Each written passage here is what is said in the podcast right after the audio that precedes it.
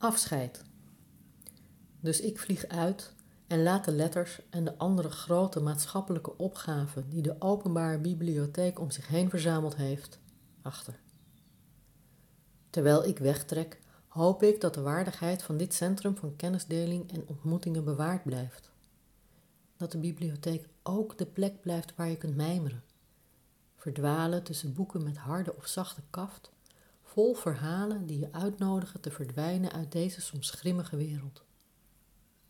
En voor hen die zich dagelijks inzetten voor dit prachtige huis der letteren, blijf spelen met woorden en zinnen. Laat dat de activiteit zijn waarin wij elkaar herinneren.